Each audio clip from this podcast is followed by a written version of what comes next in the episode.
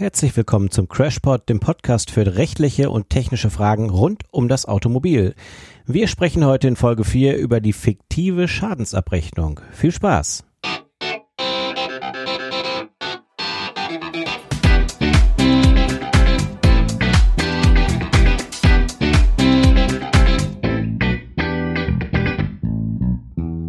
Jetzt habe ich einen Unfall gehabt, mir ist jemand reingefahren oder ich habe einen Schaden, an dem ich nicht schuld bin. Und das Fahrzeug muss eventuell repariert werden, eventuell aber auch nicht, weil so eine Beule tut ja nicht weh, der Wagen fährt ja. Muss ich immer mein Fahrzeug reparieren lassen? Und wenn ja, was würde Sinn machen? Wo lasse ich den reparieren? Erste Frage, handelt es sich um dein Fahrzeug oder handelt es sich um ein Leasingfahrzeug?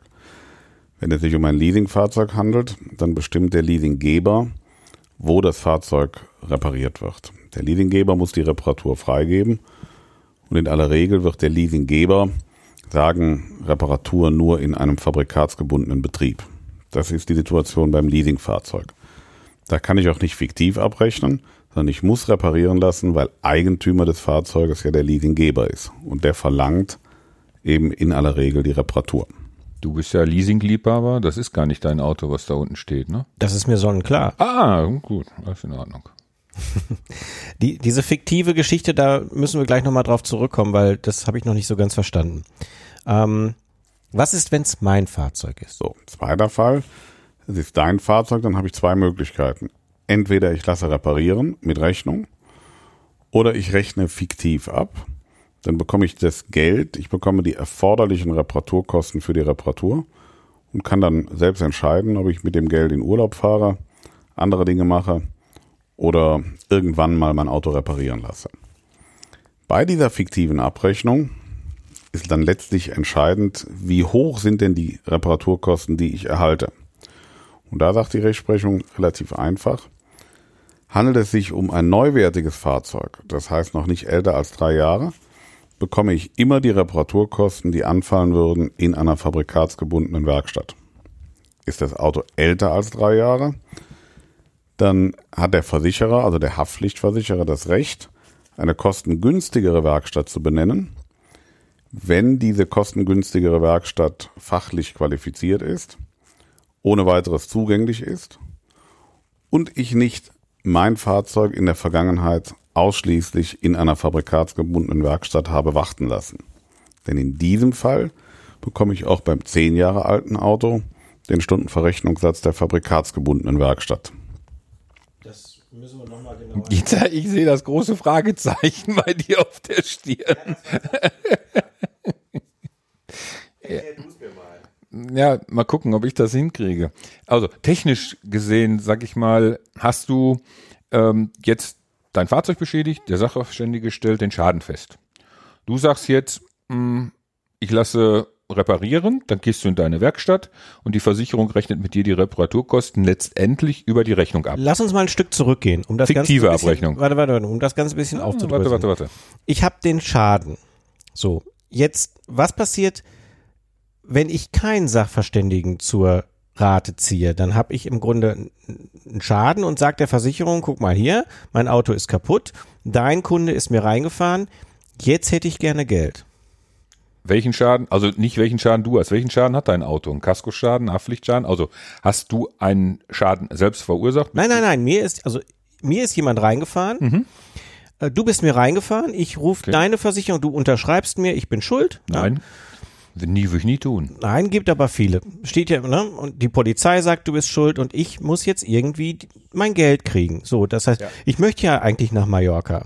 Okay, also du hast das beschädigte Auto da stehen, du hast einen Gutachter beauftragt, der hat festgestellt, wie hoch ist der Schaden und diesen Schaden möchtest du fiktiv abrechnen, sprich du möchtest das Geld dafür haben. Ohne diesen Gutachter geht das sowieso gar nicht na sagen wir mal, die Versicherer gehen oft gerne hin und sagen, lassen Sie sich einen Kostenvoranschlag machen. Genau. Dann bist du allerdings gelackmeiert. Denn ich sag mal, bei deinem Auto würde zum Beispiel die Wertminderung fehlen, die würden sie dir schon mal nicht bezahlen.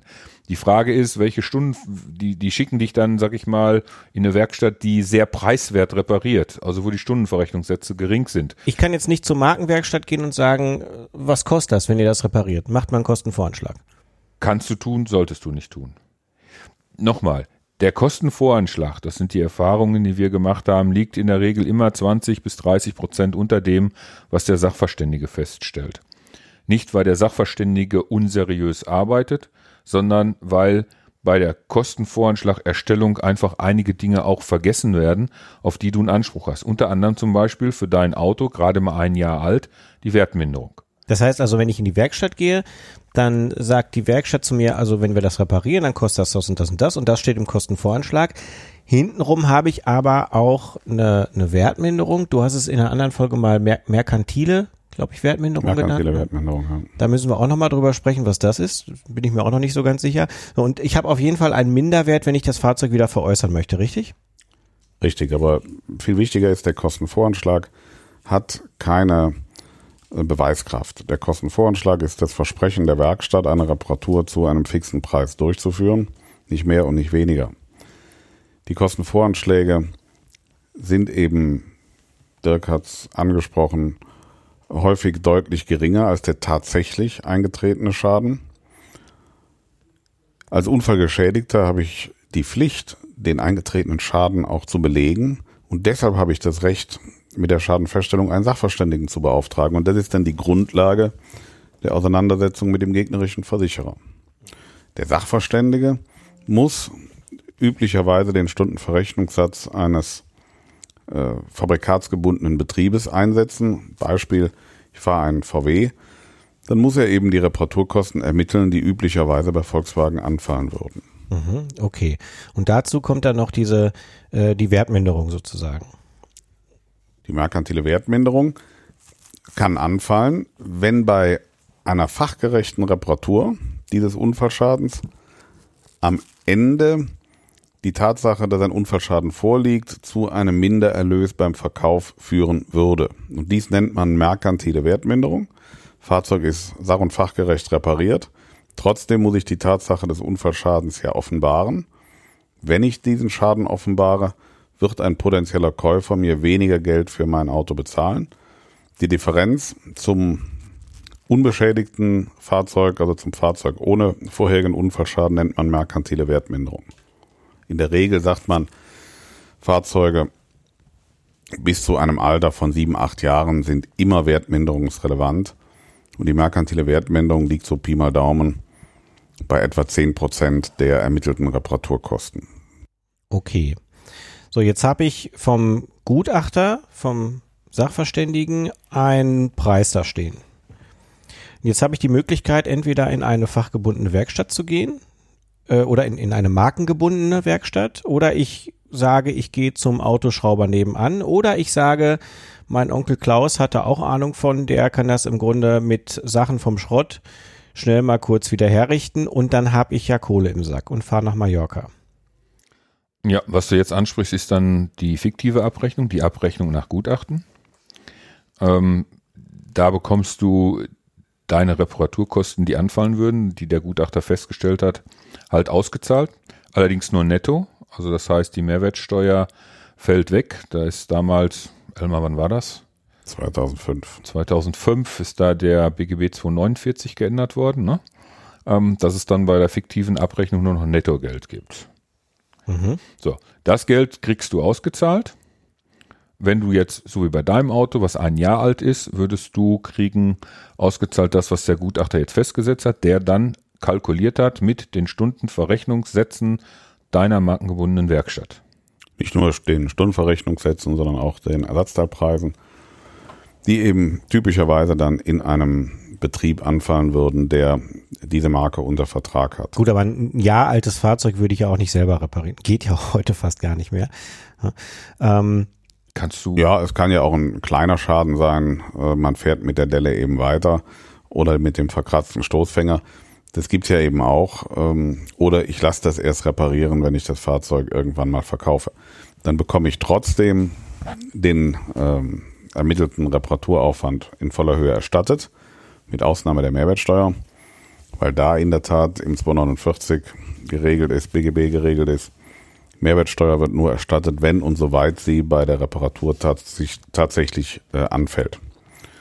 Dazu muss ich eine Rechnung vorlegen. Kann ich keine Rechnung vorlegen, bekomme ich auch keine Mehrwertsteuer. Mhm. Und jetzt hast du was von den, von den drei Jahren gesagt und den fachgebundenen Werkstätten. Das habe ich noch nicht so ganz verstanden. Innerhalb, von, innerhalb der ersten drei Jahre bekommt der Geschädigte immer die erforderlichen Reparaturkosten, die in einer markengebundenen Werkstatt anfallen würden. In der fiktiven Abrechnung. Bei der fiktiven Abrechnung. Wenn ich konkret abrechne, also wenn ich mit Rechnung abrechne, bekomme ich immer die Reparaturkosten erstattet, die sich aus der Rechnung ergeben. Das ist völlig unstrittig. Wir reden nur über die fiktive Abrechnung und da sagt die Rechtsprechung, in den ersten drei Jahren gibt es immer die Reparaturkosten, die in einer markengebundenen Werkstatt anfallen würden.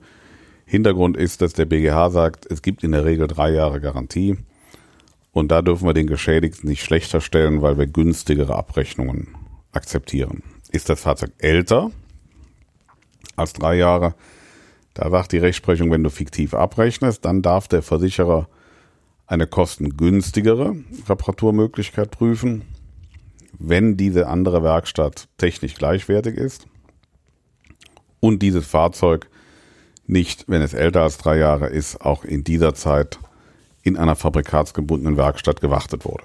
Um da mal ein Beispiel zu benennen, ATU ist ja eine bekannte Firma, wirbt damit, das sei ja alles nur ein Märchen, dass die Garantie äh, nicht mehr gegeben wäre, wenn man die Inspektion bei ATU macht. Ich will das nicht juristisch bewerten, ich habe Zweifel, ob die Aussage stimmt, aber eins ist, glaube ich, klar. Lasse ich nur einmal die Inspektion bei ATU machen und dann kommt es später zu einem Unfall und ich will fiktiv abrechnen, dann ist klar, dass ich jetzt nur noch die Reparaturkosten erstattet bekomme in einer kostengünstigeren Werkstatt, weil ich eben die Inspektion nicht in einer fabrikatsgebundenen Werkstatt habe durchführen lassen. Das sagt ATU in der Werbung nicht. Der Sachverständige ist im Übrigen deshalb verpflichtet, wenn er das Gutachten erstellt, zu prüfen, ob das Fahrzeug Scheckheft gepflegt ist. Er prüft, ob Scheckheft gepflegt ist und wenn er nach fünf Jahren noch Scheckheft gepflegt ist, dann bekommt der Geschädigte den Stundenverrechnungssatz und die Reparaturkosten, die eben in seiner VW-Werkstatt anfallen würden. Das heißt also, wenn ich bei dir ein Gutachten machen lasse aufgrund mhm. eines Schadens, dann schaust du erstmal, ist das äh, Fahrzeug Scheckheft gepflegt und wenn es nicht Scheckheft gepflegt ist, dann setzt du einen anderen Stundensatz an? Nein. Nein, es geht nur darum, was du bekommst.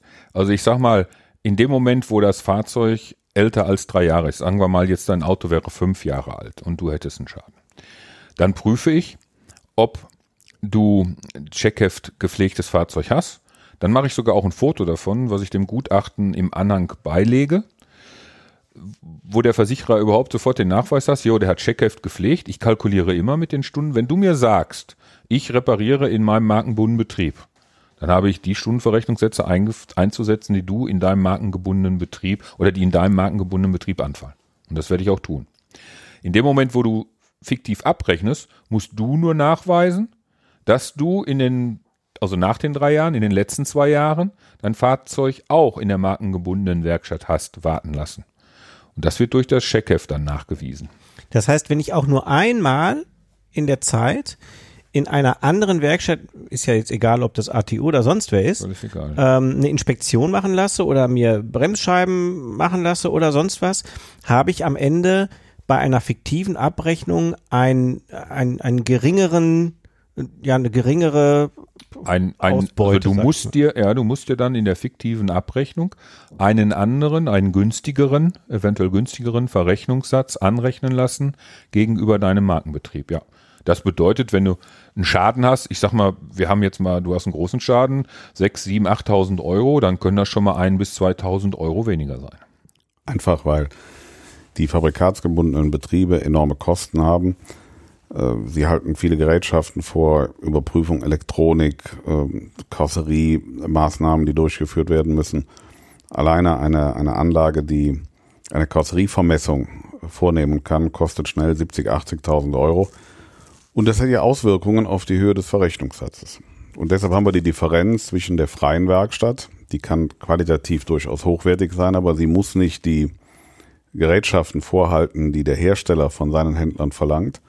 Und dann liegen eben zwischen den fabrikatsgebundenen Betrieben und den nicht fabrikatsgebundenen Betrieben im Stundenverrechnungssatz schnell 30, 40, 50 Euro je Stunde. Und das ist am Ende für den Geschädigten eben oft bares Geld. Auch hierzu kann man nur sagen, er muss den richtigen Sachverständigen haben, der genau die Abgrenzung des Bundesgerichtshofes kennt. Und er muss eben im Zweifel dann auch einen Anwalt einschalten, der diese Positionen durchsetzen kann. Auf der anderen Seite haben wir eben auch Fälle, gerade bei alten Fahrzeugen, die ich gerne weiterfahren würde. Da kann es ja durchaus sinnvoll sein, sich zu entscheiden, wir lassen den Wagen reparieren in einer Werkstatt, die 80, 90 Euro pro Stunde berechnet. Damit kann ich es schaffen, ein altes Fahrzeug noch zum Reparaturschaden zu machen. Während der in der fabrikatsgebundenen Werkstatt möglicherweise schon Totalschaden wäre. Ja, sind wir eigentlich durch damit. Wie kommen wir denn jetzt raus aus der Nummer? Also es sei denn, ihr habt noch was, was da noch interessant wäre. Es ist immer halt darauf zu achten, dass eine qualitativ hochwertige Reparatur nach den Vorgaben des Herstellers, wo auch immer, durchgeführt wird. Ja, ist, ist das wirklich wichtig für mich, wenn ich mein Auto, wenn du mein Auto schrottest, dann mir ist doch wichtig, dass ich am Ende eine Euro draus habe und das Ding wieder wie neu aussieht. Das kommt drauf an. Ich sag mal, wie lange willst du dein Auto fahren? Also wenn du jetzt sagst, ich fahre mein Auto so lange, bis das auseinanderbricht und dann schiebe ich das in Schrott, Presse, weg ist es, dann mag es noch egal sein. Wenn du aber sagst, ich fahre mein Auto im Schnitt fünf Jahre und wenn ich den verkaufe, möchte ich da noch möglichst viel Geld für bekommen, dann ist es schon wichtig, dass du eine vernünftige Reparatur hast, die sach- und fachgerecht nach den Vorgaben des Herstellers erfolgt ist, so dass du anschließend auch für dein Auto, wenn du es verkaufst, auch noch ordentlich Geld bekommst auch hier muss man, glaube ich, einfach festhalten, über 60 Prozent der Unfallgeschädigten lassen ihr Fahrzeug reparieren. Mit Rechnung in einem Fachbetrieb. Und jeder Geschädigte ist gut beraten, wenn er reparieren lässt, darauf zu achten, dass sein Fahrzeug in einer fachlich qualifizierten Werkstatt repariert wird. Die brauchen die entsprechenden Elektronikgeräte, die brauchen die Reparaturtechnik und sie müssen vor allen Dingen die Herstellervorgaben beachten. Das hat ja auch was mit Sicherheit zu tun, Verkehrssicherheit zu tun. Und das hat auch was mit dem Werterhalt des Autos zu tun. Die anderen 40 Prozent, die fiktiv abrechnen, lassen teilweise auch reparieren, indem sie selbst reparieren oder in einer preiswerteren Werkstatt. Aber in vielen Fällen werden die Autos auch als Unfallfahrzeuge verkauft, werden also gar nicht repariert und man nimmt das Geld als Anzahlung für ein neues Fahrzeug. Ich glaube, die Aussage, nach einem Unfall will ich nur möglichst viel Kohle haben, die hat mit der Realität wenig zu tun. Sondern ich habe einen Unfall, mein Fahrzeug ist beschädigt und ich möchte gerne, dass dieser Schaden vollständig erstattet wird. Und das Recht hat der Geschädigte und dazu benötigt er eben den Sachverständigen, der soll ja nicht 110 Prozent des Schadens feststellen, aber er soll eben auch nicht nur 90 Prozent feststellen, sondern er soll 100 Prozent feststellen und die 100 Prozent stehen mir zu. Also ich habe so ein bisschen Bedenken, wenn so schnell gesagt wird, wir leben in einer Welt von lauter Betrügern und im Auto gibt es eben noch mehr Betrüger. Das ist so nicht richtig, sondern der, der den Schaden hat, hat Anspruch darauf, dass er vollständig erstattet wird. Und um das zu erreichen, brauche ich eben die Dienstleister, die den Schaden exakt erfassen und den Schaden anschließend auch beim Versicherer geltend machen. Als, als Beispiel zum Schluss noch. Immer mehr Versicherer gehen dazu über und sagen, naja, schicken Sie uns doch einfach fünf Bilder von Ihrem Auto. Sie brauchen nicht zum Sachverständigen, gehen Sie nicht zum Rechtsanwalt. Und wenn wir die Bilder von Ihrem Auto sehen, erstatten wir Ihnen dann den Betrag, der Ihnen zusteht. Welcher Betrag wird denn erstattet? Ist es wirklich der Betrag, der dem Geschädigten zusteht? Wie will der Versicherer denn anhand von ein paar Bildern erkennen, wie hoch der Schaden ist? Was ist mit der merkantilen Wertminderung? Genau das ist eher Betrugstatbestand als das, was man dem armen Geschädigten vorwirft, der alle zehn Jahre einen Unfall hat. Und deshalb glaube ich, man kann so viel über Digitalisierung reden und über elektronische Schadenkommunikation. Der Unfallschaden kann nur erfasst werden, wenn sich ein Fachmann diesen Schaden auch vor Ort anguckt. Passiert das nicht, läuft der Geschädigte Gefahr, am Ende in die Röhre zu schauen, weil er den Schaden nicht vollständig ersetzt bekommt. Ja, super interessante äh, Infos, die mir so auch gar nicht klar waren über die Abrechnung bei einer Reparatur.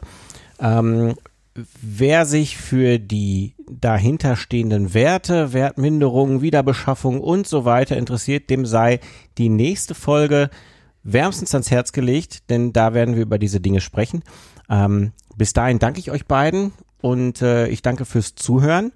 Wer mehr Informationen will, wie immer entweder in den Shownotes auf crashpod.de, den Dirk erreicht ihr auf dirkbafs.de, den Elmar äh, in der Anwaltskanzlei fuchs-koll.de, Koll mit C, oder auf seiner Seite Autorecht aktuell, wo es immer alle aktuellen Informationen zum Thema Recht gibt. Mich erreicht ihr wie immer auf pögelmedia.de, Pögel mit OE. Ich danke euch recht herzlich. Ja, wir danken dir auch, lieber Jens. Danke und tschüss. Und fahren Sie bitte vorsichtig.